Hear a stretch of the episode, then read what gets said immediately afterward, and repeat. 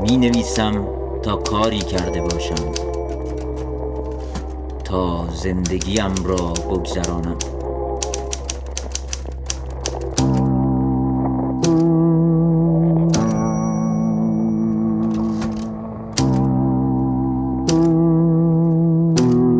رادیو گوشه دلم می‌خواهد رادیو را بغل کنم. بوی تن من بخشی از موسیقی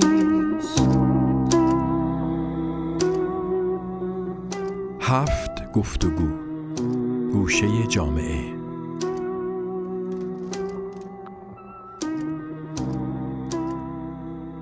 نشر چشمه تقدیم می کند.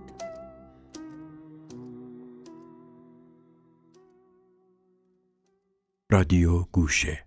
سلام. اینجا رادیو گوش است و شما شنونده سومین گفتگو از هفت گفتگو هستید. هفت گفتگو هدیه نوروزی نشر چشمه به شماست. در این گوشه نوید پور محمد رضا دوست عزیزم مترجم و روزنامه نگار با جناب آقای عباس کازمی جامعه شناس و استاد دانشگاه پیرامون ادبیات و شهر صحبت کردند. سلام. من نوید پور محمد رضا هستم. امروز قراره که با دکتر عباس کازمی صحبت جمع و جور و صمیمی رو داشته باشم. در رابطه با چیزی که دست کم خودم به لحاظ شخصی همیشه دکتر کازمی رو بیش از هر چیزی با این موضوع و مقوله میشناختم. دکتر کازمی از سالها پیش راجب موضوع تجربه شهری کار کرده و من هر موقع این مجلات رو ورق می‌زدم نمی‌دونم ویترین مغازه ها رو نگاه می‌کردم و اینا. دوره به دوره یک سال گذشته بود دو سال گذشته بود می‌دیدم یه کار تازه دکتر کازمی راجع به این موضوع کرده. و همیشه برام سوال بود که خدای من مگه تموم نشده اون بار اول؟ یعنی می‌تونه ادامه پیدا کنه؟ بعد که کاراشو نگاه می‌کردم می‌دیدم که آره می‌تونه ادامه پیدا کنه. چون شهر چیز ثابتی نیست. چون شهری شی نیست بلکه دائما در حال تکامل فعالیت های تازه رو تو خودش تعریف می‌کنه. اتفاقای تازه تو شکل می‌گیره و طبعا با این تحولات و تکامل ها تجربه شهرم شکل متفاوتی رو به خودش می‌گیره. دکتر کازمی تا اونجا که من اطلاع دارم از اواسط دهه هفتاد به واسطه تز دکتریشون به شکل خیلی جدی با مسئله تجربه شهری پرسه زدن در شهر و پیوند اینها با مراکز خرید. دوره بود که به حال در تهران پاساژ ها و مراکز خرید نه فقط در تهران در شهرهای دیگه شکل می گرفتن و دکتر کازمی اونقدری که الان می‌تونم به خاطر بیارم چون سالها از خوندن اون کتاب میگذره. ایشون چون تز دکتریشون رو تبدیل به کتابم بعدها کردن. تا اونجا که به خاطر میارم یادمه که خیلی براشون مسئله بود که چجوری پرسزن در تلقی کلاسیک ترش که یه جور با فضاهای شهری با خیابونها و میادین و اینها گره خورده بود. حالا در مواجهه با فضاهای نوظهور مکانهای نوظهور شهری مثل مراکز خرید پاساژها چجوری برخورد می‌کنه؟ اینو پس می‌زنه یا سعی می‌کنه که در به یه معنا در سپهر معنایی و تصویری خودش یه جای تازه‌ای هم برای این عنصر جدید باز کنه. من با این مقدمه خیلی خیلی کوتاه از دکتر کاظمی می‌خوام خواهش بکنم که با هم وارد بحث بشیم. اولا به من بگن این تلقی که من نسبت به کار خودشون داشتم به نظرشون درسته. من ایشون رو همیشه در پیوند با مفهوم تجربه شهری و یه جور تحول این در خلال تاریخ معاصر ما می‌دیدم. یعنی انگار از اواسط دهه 70 تا اواسط دهه 90 که یه چیز دیگه حدود 20 سال میگذره ما انگار می‌تونیم مساحی شهر نقشه برداری شهر رو از خلال تجربه کردنش در آثار ایشون دنبال بکنیم. دکتر کازمی عزیز ممنون میشم اگر مقدمه لازمه تر کنید و با هم وارد این گفتگو بشیم. من دلم می‌خواد که ما در خلال این گفتگو این بحث تحول و دگرگونی تجربه شهری رو به واسطه حضور عناصر و المانهای تازه در شهر یه بار با هم دیگه مرور کرده باشیم توی فضای کاملا صمیمی. ممنونم از شما. خیلی ممنون. خیلی خوشحالم که اینجا هستم و با شما گفتگو می‌کنم. اگر بخوایم به عنوان مقدمه وارد بحث بشیم که حالا گفتگومون در واقع در بگیره اینجور باید بگم که مسئله تجربه شهری تنها مسئله نبوده که ذهن من رو به عنوان جامعه شناس به خودش مشغول بکنه بلکه فکر می‌کنم بسیاری از جامعه شناسان که من از اونها یاد گرفتم یا الهام گرفتم تجربه شهری رو در کانون بحث خودشون قرار داده بودن. در ابتدای قرن 20 جامعه شناسان زیادی بودن که در واقع تجربه شهری رو موضوع بحث قرار دادن و حتی در انتهای قرن. حتی امروزه هم تجربه شهری موضوع بسیار مهمی در کانون بحث های شهری هست. اما اینطور باید بگم که بیشتر تجربه زیستی خودم رو با زبان جامعه شناسانه سعی کردم که یه جوری بیان بکنم. فکر می‌کنم که یک جامعه شناس نباید آن چی که زندگی می‌کنه و آن چی که نظیر پردازی می‌کنه یا تحقیق می‌کنه خیلی جدایی بینشون وجود داشته باشه. بنابراین من به عنوان شهروندی که شهروند جامعه شناسی که توی تهران زندگی می‌کردم و می‌کنم و شهرهای مختلف هم که میرم و برای من از این بود جالب هست برای من. یعنی دیگرگونی تجربه های شهری این موضوع در دقدقه ذهنی من هم بوده. در کانون این بحث تجربه شهری این هستش که مناسبات انسانی که سرنوشتی پیدا می‌کنه چه بر سر روابط انسانی میاد تو تجربه شهری و این مناسبات چگونه دگرگون میشن؟ در این حال که به عنوان یه جامعه شناس نگران و دغدغه من نسبت به این تغییر شکل تجربه شهری هستم که چقدر از این مناسبات اصیل انسانی دور میشن در این حال همیشه هم امیدوار هستم به اینکه جمعیت جامعه مردم مناسب رفتارهای انسانی راه خودشون رو در میان چیز بی نهایت چیزهای پیش بینی نشده که در شهر رخ میده پیدا می‌کنن و همیشه آدم ها اشکال جدیدی از مناسبات انسانی رو میآفرینن بسیار عالی دکتر کاظمی عزیز. به این اشاره کردید که همیشه با روی گشاده با روی گشاده و گشوده سعی کردید که نسبت به این اشکال تازه تجربه شهری نگاه کنید برید سراغشون. می‌خوام ازتون بپرسم که چه چیزی تو عواسط دهه هفتاد چه چیزی توجه و ذهن شما رو به سمت خودش جلب کرد که اساسا مطالعه یه ذره نظاممندتر مطالعه مدونتر تجربه شهری رو به عنوان پروژه فکری خودتون انتخاب بکنید. می‌دونید منظورم چیه؟ چه تغییری کرده بود؟ شما به حال دهه 60 رو هم دیده بودید. چه چیزی در دهه 70 چه تغییری در شهروندان مواجهه با چه فضای تازه‌ای؟ ذهن شما رو معطوف کرد به سمت اینکه شروع کنید به نقشه برداری کردن ثبت کردن و تلاش برای فهم و تبیین این تجربه آیا چون الان اشاره کردید تو صحبتاتون به جمعیت آیا از دل این جمعیت به عنوان یه واحد کلی یک گروه مشخص یه سنف مشخص یک طبقه چه چیزی؟ یعنی می‌خوام بدونم که گروه تازه بود گروه مشخصی از این جمعیت بود که به شکل متفاوتی داشت این شهر رو تجربه می‌کرد که با سالهای قبل خودش با دهه 60 این تفاوت داشت. نقطه عظیمت برام خیلی مهمه. اصطلاحا میگن میگن شما یه جایی به عنوان محقق همیشه قلابت یه جا گیر کرده. شما هم تاکید کردید و منم همیشه تو نوشتهاتون دیدم که قرار نیست به عنوان جامعه شناس صرف نه شما نگاه کنید. نه ما به نوشته های شما به شهروند جامعه شناس اشاره کردید. قلاب کجا گیر کرد؟ لحظه شروع دقیقا کجا بود؟ بله من متاسفانه دهه پنجاه رو تجربه نکردم. گرچه در دهه پنجاه دنیا اومدم و بسیار لحظه سالهای خیلی اول کودکی رو اونجا گذروندم در دوره دهه پنجاه. ولی همیشه از دهه پنجاه شنیدم. یعنی گسترش مصرف گرایی رشد مراکز خرید توسعه بولوارها و فضاهای پرتزنی قدم زدن و چیزهای از این قبیل. اما دهه 60 رو زندگی کردم و دهه 60 چیزی که برای من و, و تا میانه دهه 70 اواخر دهه 70 چیزی که برای من جالب بود توی تجربه زیست من اون کمیابی فضاهای عمومی بود. یعنی جایی که آدم ها بیرون از خانواده و بیرون از اداره یا ساختمان های اداری توش حضور جمعی داشته باشن و لذت ببرن به شکل جمعی. من فکر می‌کنم این فقدان یا این کمیابی احساس کمیابی برای همه کسایی که یا بسیار از افرادی که تو دهه 60 زندگی می‌کردن تا میان دهه 70 مشاهده شد. تو دهه 70 تحولاتی در شهرهای بزرگ از جمله تهران رقم خورد که این تحولات منجر به دگردیسی شکل شهر شد. شما ببینید از توسعه خیابانها بزرگراهها تا برداشتن دیوارهای پارکهای عمومی تا خلق فرهنگسراها و ساخت اولین مراکز خرید در تهران بعد از انقلاب البته.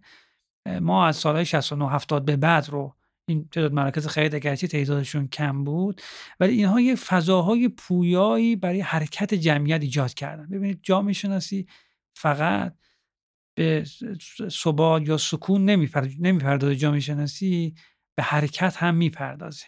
حرکت آدم ها حرکت سواره ها حرکت پیاده ها حرکت مردم درون فضاهای شهری.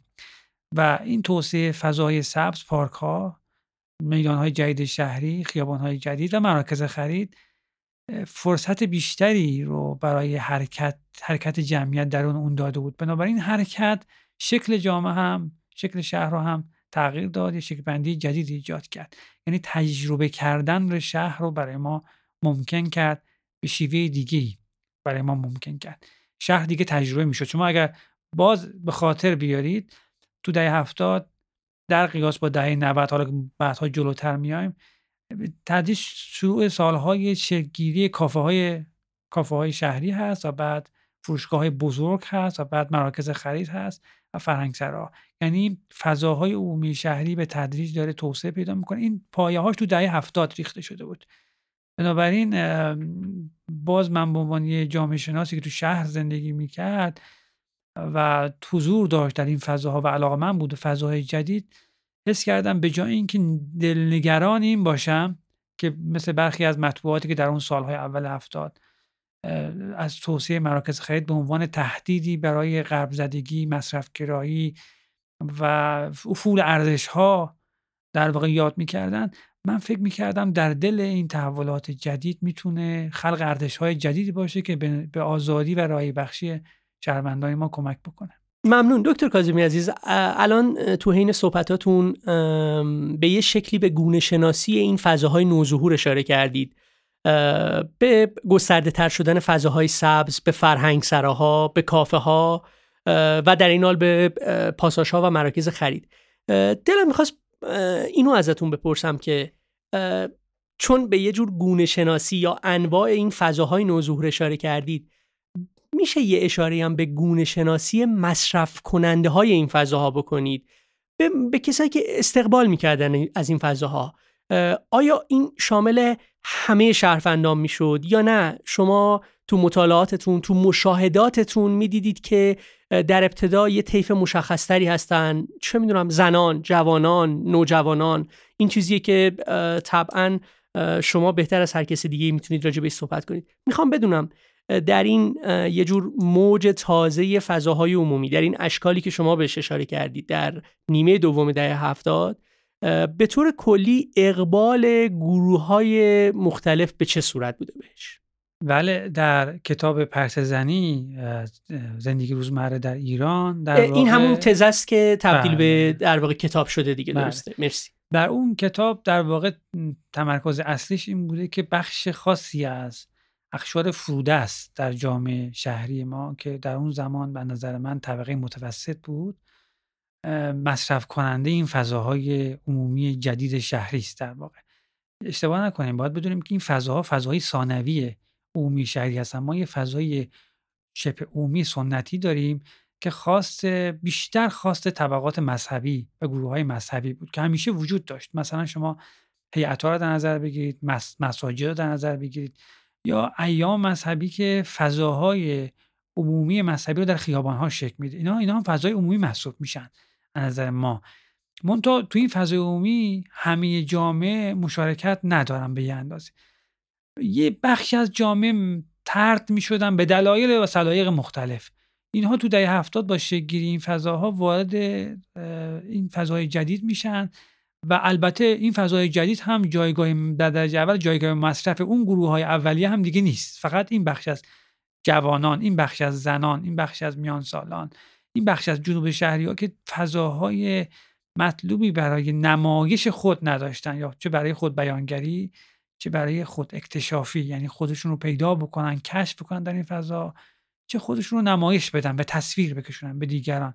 و از این طریق وارد گفتگو و تعامل با بخش دیگه جامعه بشن. این فرصت رو پیدا کردن که از این فضا استفاده کنن. بنابراین پاسخ هم به شما اینه که در برهه اول این فضاها بیشتر برای فرودستان شهری از نوع طبقه متوسط بود. و طبقه متوسط به این معنا که همه اون گروه های اجتماعی که در برنامه ریزی رسمی یا سیاست گذاری فرهنگی به عنوان به رسمیت شناخته نمی شدن یا در برنامه‌ریزیات لحاظ نمی شدن سبک زندگیشون پوشششون رفتارشون غذا خوردنشون کلا عجیب به نظر می رسید ولی با توسعه این فضاها اینا برای خودشون جاهایی پیدا کردن اونجا خودشون رو بیان بکنن. پس در درجه اول اینها بودن که اومدن ولی برای در دوره های بعد سایر گروه های اجتماعی هم اونها ملحق شدن. این شکلی این فضاها که مشخصه های دقیقی داشتن شناسنامه داشتن از پلا می‌رفتی بالا وارد ساختمونی می‌شدی که فضاهاش کاملا تعریف شده بود علائم و نشانگان و تابلوها تو رو هدایت می‌کردن و غیره. اعتقاد داشتن این شکل تجربه کردن شهر تجربه ای بود که از پیش شکل خطکشی شده ای پیدا کرده بود. یعنی تو دیگه نمی‌تونستی اون نامنتظرگی ها اون شگفتی هایی رو که پیشترها شاید تو خیابون ها می‌تونستی تجربه کنی و تو مراکز خرید تجربه کنید در واقع اونها علاوه بر اون نقد قدیمی تر که خودتون هم اشاره کردید که شاید شکلی این فضاها با کالایی شدن تجربه شهری همراه باشه اعتقاد داشتن که این تجربه این شکلی این فضاها در این حال به تجربه شهری شکل خیلی منظم سیستماتیک و خطکشی شده ای میده آیا شما تو مشاهداتتون به این در واقع با این محدودیت مواجه شدید یا به نظرتون یه نقد خیلی کلیه نقد از بالاست از بیرون در واقع؟ تجربه شهری قطعا دگرگون شده و تو این دگرگونی حتما باید نقد فرهنگی به میان بیاد و کمک بکنه ابعاد منفی این دگرگونی رو برای ما روشن بکنه. همچنان که ابعاد مثبت اون رو باید به ما بگه. طبیعتا اون منتقدین تو اندازه درست میگن. اما به نظر من حرف اونها امروزه بیشتر کاربرد داره. این یعنی امروزه با توسعه فزاینده مراکز خرید. در حالی که در دهه هفتاد ما به این تعداد از فضای عمومی نیاز داشتیم. من توی بحث اولی هم گفتم که ما مجموعی از فضای عمومی در دهه هفتاد داشتیم که از جمله فرهنگ سراها که اینها بیشتر میدانهای فرهنگی بودن. جز مراکز خرید که بیشتر فضای مصرفی و فضای خرید و فروش بود. اما اونجا من در کتاب پس زنی گفتم که آدمهایی در مراکز خرید حضور پیدا می‌کنن که اساسا مرکز خرید رو به عنوان یک فضای مصرف به رسمیت نمی‌شناسن بلکه خود مرکز خرید رو مصرف می‌کنن. نه اینکه داخل مرکز خرید مصرف بکنن. یعنی یه شکلی از پرت زنی توی اون سالها در شکل گرفته بود که در مقابلش قانون وضع کرده بودن مراکز خرید که مثلا جوانان رو آخر هفته اجازه ورود ندن. فرد بدون حضور خانواده اجازه ورود پیدا نکنه و چیزایی از این قبیل اونجا وجود داشت. خب اون اون انتقادات برای دهه هفتاد که ما در لحاظ فضای عمومی داره کمیوه بودیم در اون انتقاد چندان به نظر من قابل قبول نیست. ولی برای اون انتقاد بر امروز ما شنیدنی حرفای زیادی داره به نظر من. چرا که امروزه تجربه شهری بیش از حد کالایی شده. ما در دهه هفتاد اون شکل از کالایی شدن رو نمی‌دیدیم. من اینجوری می‌خوام بگم که مصرف کردم بر اساس زمینه های اجتماعی و سیاسی و ایدئولوژیکی باید یه جور شکل های متفاوتی فهمیده بشه. مصرف کردن به عنوان یک کنش فرهنگی یا رفتار فرهنگی تو بسترهای مختلف معانی مختلف داره. تو دهه هفتاد بعد از دهه شست مصرف کردن به عنوان یک کنش رهایی بخش رها کردن از اشکال متسلب رفتاری و پوششی که ایدولوژی ایدولوژی مسلط در اونجا تشویق می‌کرد باید شناخته بشه. اما مصرف امروزه بیشتر به عنوان یک پناهگاه که آدما توش بهش پناه می‌برن از مسائل مختلفی که در زندگی شخصی و عمومیشون دارن باید دیده بشه. در این پناهگاه شدن مصرف هم یک شکل جدید از ایدئولوژی نهفته است یه شکلی از در واقع بهتون بگم خمودگی نهفته است یه شکلی از کسالت نهفته است یه شکلی از تسلیم نهفته است. این چیزی که امروز ما ازش میگیم دیگرگونی تجربه شهری به نظر من برای دهه هفتاد به این شکل نباید توضیح داده بشه. در یکی دو سال گذشته شما مطالعاتی رو جلو بردید حول شکلگیری مراکز چند منظوره. اصطلاحا چیزی که به عنوان همین مالها و مگا مالها معروف هستن و ما میشناسیمشون. می‌دونم شما مطالعاتی رو اینها انجام دادیم خب وقتی که ما به اینا نگاه می‌کنیم می‌بینیم که دست کم در ساده ترین سطوح مثلا یه تمایز عملکردی خیلی جدی رو با فضاهای پیش از خودشون دارن.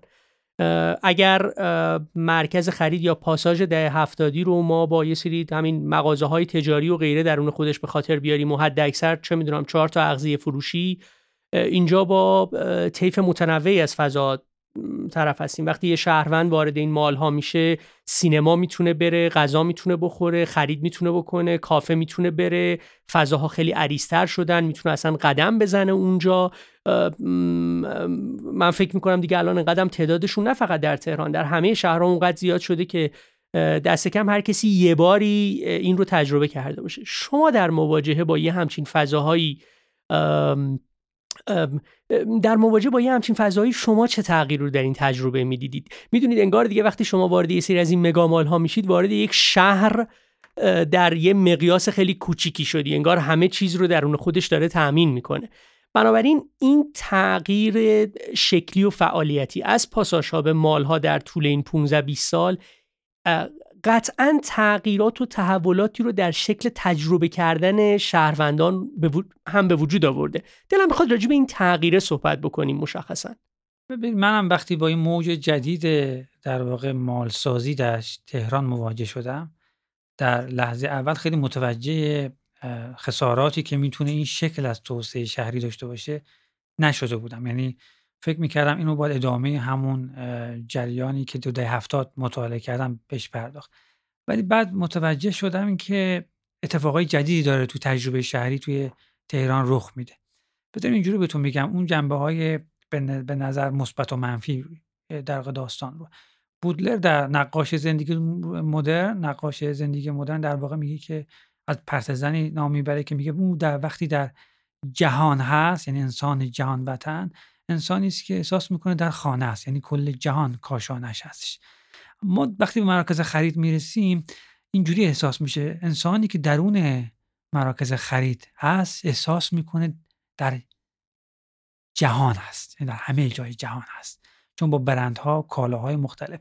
با ایماژی از جامعه مرفه غربی در واقع روبرویی که اون ایماژ چندان در خیابان ها دیگه دیده نمیشه در همسایگی دیده نمیشه. مثال تیراژی نظام آباد رو بزنم. شما تو نظم محله نظام آباد در واقع محلی پر از اختشاش پر از مسائل اجتماعی طبقات اجتماعی فروده است. ولی وقتی از اون محله ها محله های خیلی خاکی و گرد گرفته عبور می‌کنی می‌رسی به تیراژه مرکز خرید تیراژه وارد جهان جدیدی میشی که پر از رفاه هست برند هست سینما هست کافه های شیک هست کالاهای لوکس هست.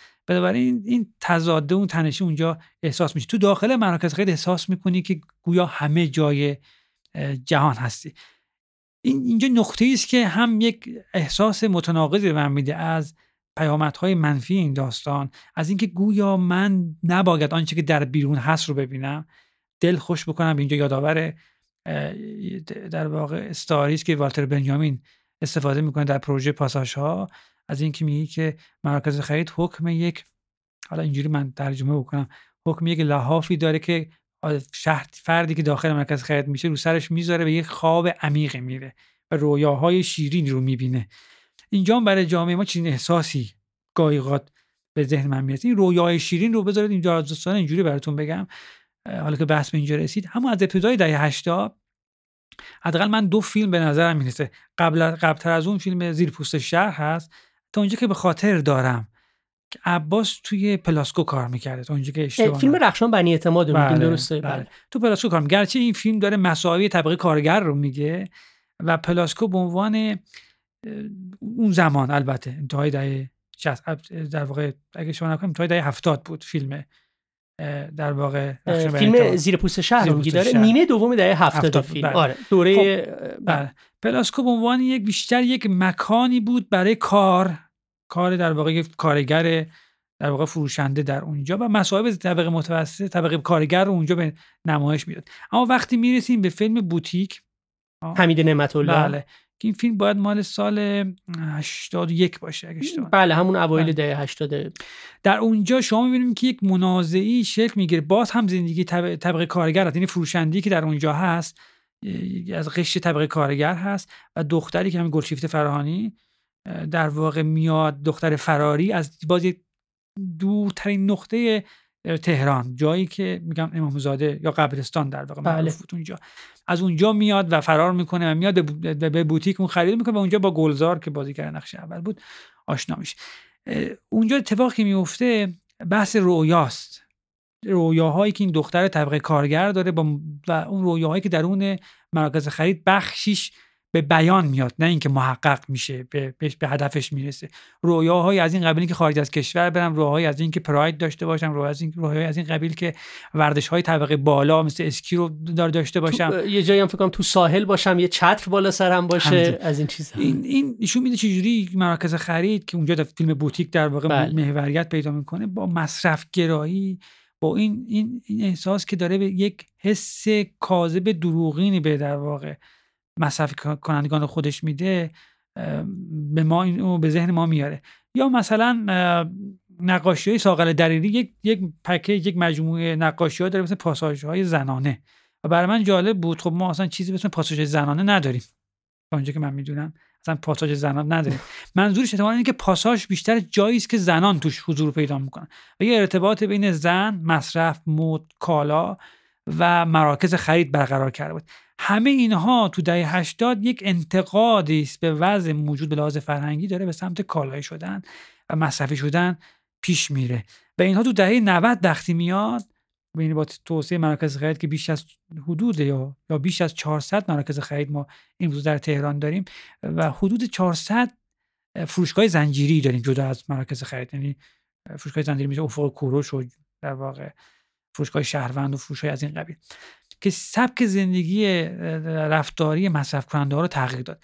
اتفاقی اینجا افتاد برای من این بود که خب گویا به اتفاق یه بلایی سر تجربه شهری میاد. وقتی ما میگیم شهر رو تجربه کنم یعنی برم درون این فروشگاه برم درون مراکز خرید شهر رو تجربه کنم. توی سوال شما این بود که مراکز خرید چند منظوره چیکار می‌کنه؟ من امروز میگم اگر بخوام برم سینما باید برم داخل مرکز خرید. درسته. اگر بخوام برم کافه می‌تونم داخل مرکز خرید برم. حتی اگر بخوام فروشگاه زنجیری برم خرید عمده هفتگی بکنم باید داخل مرکز خرید برم. اگر بخوام باشگاه برم اگر بخوام بچه ها مهد کودک ببرم اگر بخوام در واقع شهر بازی ببرم بچه ها همه اینا داخل یه مجتمع تجاری چند منظوره وجود داره. بنابراین همون که شما گفتی یک شهر خودپسنده با مالکیت مشخص فردی نه عمومی. در واقع شکل می‌گیره که در اینی که به من آزادیایی درون خودش میده ولی می‌تونه به شکل نامرئی منو محدود بکنه. این چیزیست که من احساس می‌کنم تجربه مدرن شهری تهران ما با یه تناقض های همراهی که ما رو خارج نمی‌کنه از اون تناقض ها همیشه وجود داره. اینکه من هرچی بیشتر وابسته میشم به حضور در این فضاهای در واقع شبه عمومی در این حال هم محدودیت های بیشتری هم بر من اعمال میشه از اینکه مناسبات من حول کالاها شکل می‌گیره تا حول روابط انسانی. می‌خوام بدونم اساسا چی از تجربه شهری باقی میمونه؟ اگر که در پیوند با امر خرید و مصرف توی همچین فضاهایی نباشه. یعنی ما وقتی از تجربه شهری در تهران، مشهد، تبریز و سایر شهرهای بزرگمون اصفهان، شیراز در عواست دهه 90 شمسی می‌کنیم آیا تجربه شهری منتظر جدا و به یه معنا به شکل خیلی خدایین و مستقلی که در پیوند اصلا با خرید و نمی‌دونم مراکز خرید و مالها و اینا نباشه. آیا وجود داره؟ می‌تونیم ازش صحبت بکنیم. بله مسئله از همینجا شروع میشه. اول باید بگم این مسئله مسئله جهانی هست. فقط خاص ایران نیست و همونطوری که تو صحبت های شما هم بود تو شهرهای بزرگ دیگه در مشهد و اصفهان و شیراز هم داره رخ میده. فقط خاص تهران هم نیست. اما ببین مسئله نیست که تجربه کردن در شهر و تجربه شهری در واقع هیچ نسبتی با کالا نداشته باشه. اساسا زندگی مدرن یک جوری از ارتباط داشتن با کالا در واقع ناگزیره دیگه ناچاره که این ارتباط حفظ بکنه. اما مسئله اینه که چقدر سلطه این کالایی شدن در واقع تو شهر داره روز به روز افزایش پیدا می‌کنه. و امکان تجربه کردن زندگی چه تجربه عاشقانه چه تجربه اشکال دیگه تجربه انسانی خارج از روابط کالایی ناممکن میشه. پس مسئله نیست که تجربه های شهری ما با کالا ارتباط برقرار می‌کنه. تجربه اینکه کالا میشه همه معنا و هستی این مناسبات انسانی. حالا این نکته هم می‌خوام بهت بگم که فاز بحران صرفا در یا مسئله صرفا درون گسترش مراکز خرید چند منظوره نباید تعریف بشه. همه فضای شهری ما امروزه به نحوی تبدیل شدن به مجتمع تجاری. تبدیل مجتمع تجاری شدن. خیابانهای ما فضای پارک های ما نمی‌دونم حتی مراکز فرهنگی ما یه بخشی از خودشون رو به بخش تجاری اختصاص دادن اون بخش تجاری به تدریج تبدیل میشه به مهمترین بخش اون شکل از مناسبات من مثال ساده براتون بزنم راجع به همین خیابان سیتی که خیلی از ما همیشه خوشحالیم که خیابان سیتی چقدر خوب زندگی شبانه در واقع رو ممکن کرده شب رو احیا کرده در منطقی از شهر که در واقع منطقه پرخطری بود. ولی وقتی می‌بینیم ما چطور این شب شب رو احیا کردیم در منطقه سیتی اون وقت داستان غم میشه. میگیم کاش این احیا صورت نمی‌گرفت. سیتی یک نمونه است از سایر شکل های دیگه توسعه شهری از این مدل. اینکه گویا هر جا مردم دور هم جمع میشن باید حتما با مصرف با صرف پول ممکن بشه. اینجوری بهتون بگم تجربه شهر باید خریده بشه فروخته بشه. شهر رو نمیشه جایی تجربه کرد بدون خرید فروش. امروزه اگر من می‌خوام من بخشی از شهر رو تجربه کنم باید پول صرف کنم. بخرم تجربه رو بخرم. و تجربه رو فروش برسونم. شما در سیتی رو میری باید مصرف کنید باید بخرید حول چیزهای دیگه. ولی کمتر از همه فضا با فضاهای رو میشیم که توش فعالیت های آزاد انسانی یا فعالیت های فرهنگی داشته باشیم. امروز شهرسازی مهم حتی تو جامعه امریکا به این سمت رفتن که هرچی بیشتر غیر تجاری کنن فضای عمومی رو. یعنی جاهایی رو اختصاص بدن که مردم صرفا اون تو بیان بشینن. در واقع فضای مردی که پیش از این بودن ما فضای مرده رو میایم در تهران تبدیل می‌کنیم به فضای زنده با تجاری شدنش. مثلا یه کافه می‌زنیم مثلا یه مجموعه فروشگاه غذا می‌زنیم مجموعا یا اینکه چهار تا فروشگاه ایجاد می‌کنیم در اونجا برای اینکه در واقع اونجا رو احیا بکنیم. اما خب امروزه بحث اینه که خب چطور میشه فضای عمومی شهر احیا کرد بدون که اون رو تجاری کرد؟ وقتی وقتی میگیم بدون تجاری کرد یعنی که افرادی از طبقه پایین یا گروه های اجتماعی دیگه که نخوان پول زیادی صرف کنن برای این داستان و ندارن صرف کنن بتونن از این فضاها استفاده بکنن. پس ما با چیزی مواجه میشیم فضای عمومی ما با پدیده در واقع کنار گذاری یعنی ترد حذف یه بخشی از گروه های اجتماعی برای حضور در فضای عمومی به اضافه اینکه حضور در فضای عمومی مساوی میشه با خرید کردن. خرید کردن به معنای وسیع کلمه نه صرفا خرید در مرکز خرید. یعنی شما برای استفاده از فضا هوا باید پول صرف کنی.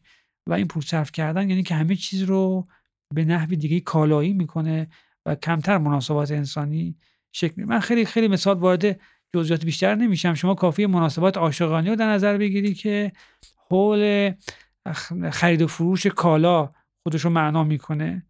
و یه مناسبات انسانی که توش با قدم زدن عاشقانه در یه فضای بولواری در واقع داره شکل می‌گیره که توش بیشتر صحبت ها هستن. حرف می‌زنن نه پول های تو جیب آدم ها این دوتا با هم خیلی فرق می‌کنن ما داریم فضای عمومی به سمت می‌بریم که پول ها هستن که مناسبات رو شکل میدن. نه زبان ها و کلمات ما. چقدر الان دارن سعی می‌کنن تو جاهای دیگه شهرهای مختلف دنیا اینکه فضاهای مردشون رو تبدیل بکنن به فضاهای عمومی به فضاهای سرزنده و پرنشاد بدون اینکه اینا بخواد جلوه خیلی تجاری داشته باشه. مرکز خرید باشه محل عرضه کالا یا هر چیز دیگه نمی‌دونم شما موافق هستید یا نه ولی به نظر می‌رسه که ما بیشتر الان تو شهرمون داریم عکس این قضیه رو تجربه می‌کنیم. فضاهای موردی که به کنار همین اتفاق در, مورد در موردشون داره میفته بسیاری از فضاهای زندهمون هم به نفع این اشکال تازه در واقع فعالیتی مثل همین مالها و مراکز تجاری دارن از زندگی خارج میشن. شهر تهران پیادهروهای بولوارها خیابانها و در و در کنارشون پیادهروهایی داشته که وقتی که به خاطرات آدمها خاطرات شفاهی خاطرات نوشته شده و غیر رجوع می‌کنیم محمل انواع و اقسام تجربه ها بوده. از رومنس بگیر تا تجربه رفاقت تا تجربه سیاست تا چیزهای مختلف. اما خب نکته ای که هستش اینه که نمیشه تو هیچ کاری نکنی و از مردم توقع داشته باشی که از فضاها به همین شکل استفاده کنن. پیاده روها نیاز به مبلمان شهری دارن نیاز به تجهیزات دارن. مجهز شدن بروز شدن. وقتی که این اتفاق نیفته بنابراین اونم زندگی ازش رخت برمیبنده. از بولوار کشاورز از خیابون ولیعصر و احتمالا از خیلی از بولوارها و خیابانهای دیگر شهرامون که اصطلاحا از دل بافت دهه سی و چهل شمسی دارن بیرون میان. یعنی انگار که داستان فضای مرده تبدیلش کردن به فضای زنده. از خلال تجارت یه طرف فضاهای زندهمون رو هم به این ترتیب داریم از دست میدیم. فضاهای زندگی که می‌تونستن معرف اشکال ناب متفاوت و نامنتظری از تجربه شهری باشن. موافق هستید شما رو با این قضیه؟ و علاوه بر موافقت می‌خوام بدونم که آیا اولی شکلگیری فضاهای خرید در لزوما در گروه تخریب این دومیه یا میشه یه همزیستی مسالمت آمیزی بین اینها ایجاد کرد؟ تجربه شهری یه جوری در ارتباط است با تاریخ و خاطره. هم همونطور که شما در واقع گفتی. خیلی وقتا ما وقتی شهر رو تجربه می‌کنیم شهر رو می‌تونیم خانش کنیم. خیلی وقتا خاطرهای فردی رو به یاد میاریم. خیلی وقتا خاطرهای جمعی رو به یاد میاریم. تهران چقدر به ما این امکان رو میده که اون خاطرها رو در واقع به یاد بریم؟ وقتی وارد کافه نادری میریم. یا کافه های دیگه نیستن ولی می‌دونیم گاهی جایشون کجاست ها؟ چقدر امکان میده؟ بناهایی که به سرعت تخریب میشن و از بین میرن. چقدر این برای ما امکان داره؟ من خیلی به یاد یعنی فیلم میدنایت این پاریس بودی آلن افتادم. یکی از جذابترین فیلم است که در واقع نوستالژی به گذشته رو در واقع می‌خواد جدا بکنه با خاطره از گذشته و در واقع توجه بیشتر به لحظه اکنون. چجوری اینا رو در کنار هم می‌خواد جا بده؟ چطور پاریس لایه های متعدد داره؟ وقتی هر قرن عقبتر میری می‌بینی که چقدر تاریخ توش نهفته. همین اتفاق راجع روم هم هست دیگه که فرود یه جای اشاره می‌کنه که هر بخشی از اون متعلق به یک قرنه یک یک لایه تاریخیه. راجع تهران این لایه تاریخیش ما ضعیف نگه داشتیم یا تخریب کردیم. لایه هایی که به دوره قاجار برمیگرده لایه هایی که دوره پهلوی اول برمیگرده. داره از بین میره. تقریبا چیز زیادی باقی نمونده برای ما. من می‌خوام بگم که این این, این کالبد شهر که از گذشته ما یادگار رسیده می‌تونه در ساختن این خاطره ها و بعد در تجربه کردن اون تجربه هایی که پدران ما داشتن و ما دوباره تجربه مجدد می‌خوایم رو اون تجربه بکنیم به ما کمک می‌کنه. تجربه انباشتی شکل می‌گیره تجربه خلق و ساهای شکل نمی‌گیره. اما تهران امروز به ما یک موقعیتی میده که ما تجربه هایی بکنیم که هیچ وقت نداشت برای اینکه بناهایی در تهران ساخته شده مراکز خرید جدیدی ساخته شده که پدران ما اون بناها رو هیچ وقت تجربه نکردن اونجا حضور نداشتن. و همینطور احتمال زیاد فرزندان ما در جاهایی از تهران تجربه شهری خواهند داشت که ما تجربه نکردیم. شما کافیه به مراکز خریدی ببینید که 10 سال 20 سال پیش ساخته شده و امروز تقریبا خالی شده یا از رونق افتاده. چون چرا جاش روی فضاهای جدیدی گرفته. یا همون در واقع فروشگاه ها یا مغازه ها یا در واقع ساندویچ فروشایی که تو صحبت مون در بیرون با هم اشاره کردیم اینکه یک زمانی خب پدران ما تجربه کردن ما اینو تجربه کردیم ولی فرزندان ما اون جاها رو دیگه ندارن که تجربه کنن. ما چرا با خاطراتمون و گذشتهمون اینجوری برخورد می‌کنیم؟ و بناست که چه اتفاقی بر تجربه شهری بیفته؟ چجوری می‌خوایم رویا رو خلق بکنیم در ارتباط باشه؟ ببینید وقتی به نظر من تهران رویا نداره. هیچ رویایی برای تهران نمیشه تصور کرد. من که رویا همیشه درآمیخته است با گذشته. به نحوی با گذشته درآمیخته است با تاریخی پیوند خورده. گرچه می‌تونه رو به سوی آینده داشته باشه معطوف به آینده باشه. گرچه در زمان حال شکل بگیره. اما اگر ما تکیه نکنیم به اون گذشته اون چیزهایی که از گذشته داشتیم رویا نخواهیم داشت. رویاهای بسیار دود گذر فردی خواهیم داشت که امکان تبادل اون تجربه ها بر اساس اون رویاها توسط آدم های مختلف با هم دیگه ممکن نمیشه. یعنی تبادل تجربه ها دیگه صورت نمی‌گیره. هر فردی به تنهایی در رویای خودش میمیره یا با رویای خودش میمیره و جان میده. اون رویا رو به خاک میسپوره چون اون رویا امکان انتقال به نفر بعدی رو ندارن. بخش عمدیش برمیگرده به همین نکته ای که شما گفتید. مواجهی که ما با فضاهای شهری داریم در تهران داریم. و این جوانمرگی که این مراکز مکانهای شهری دارن و بی‌اعتنایی که ما به گذشته و تاریخمون می‌کنیم. دقیقا چون گاهی اوقات این بحث رو که مطرح می‌کنی سوء تفاهم ایجاد میشه که انگار تو داری از یک تفکر میراسی پشتیبانی می‌کنی. انگار می‌خوای شهر رو تبدیل به یه موزه بکنی فریز کنی یه جاهایی و بگی دست نزنید. انگار تو اصلا از انگار تو تغییر حراسی داری. انگار از تغییر میترسی و میگی اینو نگه دارید. در حالی که واقعا صحبت سر این نیست. صحبت سر اینه که ما کاری به موزه یا میراث نداریم بلکه داریم صحبت از این می‌کنیم که چیزی که هنوز زنده است خودش به شکل کاملا بطعی و ارگانیک بدون اینکه مدیریت شهری بخواد لیبل نمی‌دونم میراث یا گذشته رو به اون بزنه. خیلی حیف این چیزی که هنوز زنده است از دست بره. یعنی در زیل شکلگیریه در کنار شکلگیری این فضاهای جدید. این که می‌بینی پاتوخهای کوچیک فرهنگی این که می‌بینی البته این دومی خیلی به بحث الانمون ربط نداره ولی باید در جای خودش بحث کرد. بنگاه های کوچیک اقتصادی فلان نجاری فلان کفاشی کوچیک فلان بقالی. قبلتر اشاره کردم. پاتوخهای کوچیک فرهنگی فلان سینمای کوچیکی که لزوما درون یک مال نیست ولی به شدت فعال و سرپا بوده تا زمانی که این اومده کنار شکل گرفته. این که می‌بینی این پاتوخها در عین زنده بودن. در عین این که اصلا نه ربطی به میراث دارن نه ربطی به گذشته بودن. در عین زنده بودن همین جلوی چشات رخت برمیبندن دود میشن و میرن هوا. آدم یه ذره مشکوک میشه به داستان.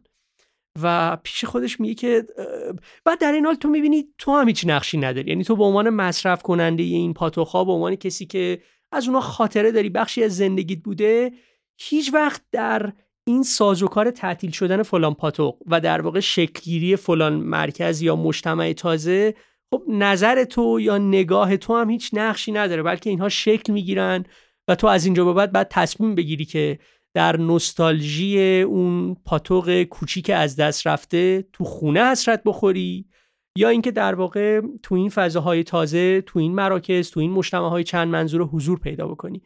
یعنی اگر بخوام یه جنبندی حرفم طولانی نشه. من تصور خودم اینه که لزوما این رویاهای تازه همراه با این فعالیت ها و فضاها نباید در گروه تخریب این رویاهای کوچیکی باشه که هنوز تبدیل به موزه نشدن. یعنی رویای موزه ای نیستن بلکه یک رویای زنده روزمره هستن که پدرانمون تجربه می‌کردن برادران و خواهران بزرگمون تجربه می‌کردن. ما هم داشتیم تجربه می‌کردیم و از برابر دیدگانمون یه دفعه پودر میشه و میره هوا. نمی‌دونم. در خصوص تلاقی این رویاها. اینکه لزوما این رویاهای آینده در گروه تعطیلی رویاهای گذشته هستن یا نه. شما نکته ای رو دارید اضافه بکنید؟ من تو, تو صحبت هم فکر می‌کنم گفتم که تهران رویا نداره. به معنی که آدم ها و شهروندانش رویای چندانی ندارن. چون فکر می‌کنم که تنها به یک رویا فکر می‌کنم و اون هم پولدار شدنه. چون تو شهری که فضایش تماما کالایی شده پولدار شدن مهمترین قایت زندگی میشه. کسب پول به هر شیوه و از هر طریقی. خب طبیعتا این فضای مصرفی در کنار اون فضایی که تولید صورت بگیره برای اینکه انباش ثروت در اختیار یک گروه حداقلی باشه و گروه حداکثر هم در هوس و در رویای پولدار شدن زندگیشون رو صرف کنن به نظر من یه راه بادی در واقع باید فرض بشه. الان چیزی که تهران بهش نیاز داره دادن رویاهای شیرینه. در مقابل خوابهای شیرینی که جامعه مصرفی ایدئولوژیکی ایجاد می‌کنه. اینجوری می‌خوام بهت بگم که چطوری جامعه مصرفی مجتمع تجاری چند منظوره با جامعه ایدئولوژیکی یا نظام ایدئولوژیکی دست به دست هم میدن تا یک خواب شیرین رو ممکن بکنن برای ما. در قبالش آن چیزی که ما ندارن و نیاز دارن بهش بیدار بشن رویاهای روزانه است. رویا رویاهایی است که اینها رو به پا بیدار بکنه سرپا نگه داره و به حرکت واداره به جای رویاهایی که اونها رو به خواب شیرین در ببره. من ازتون خیلی خیلی ممنونم که تو این گفتگو شرکت کردین. مثل همیشه برای خودم لذت بخش و آموزنده بود. مرسی از شما. من خیلی ممنونم از اینکه این فرصت رو نشر چشمه و دوستانشون به شما در اختیار من قرار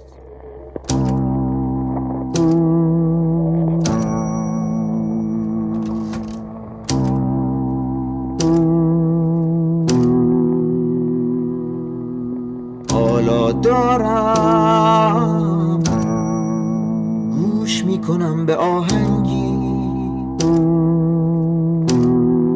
که پاک مرا برده بیرون از این دنیا. دیگر عین خیالم نیست. زندم یا می‌خواهم بمیرم؟ دلم می‌خواهد رادیو را بغل کنم.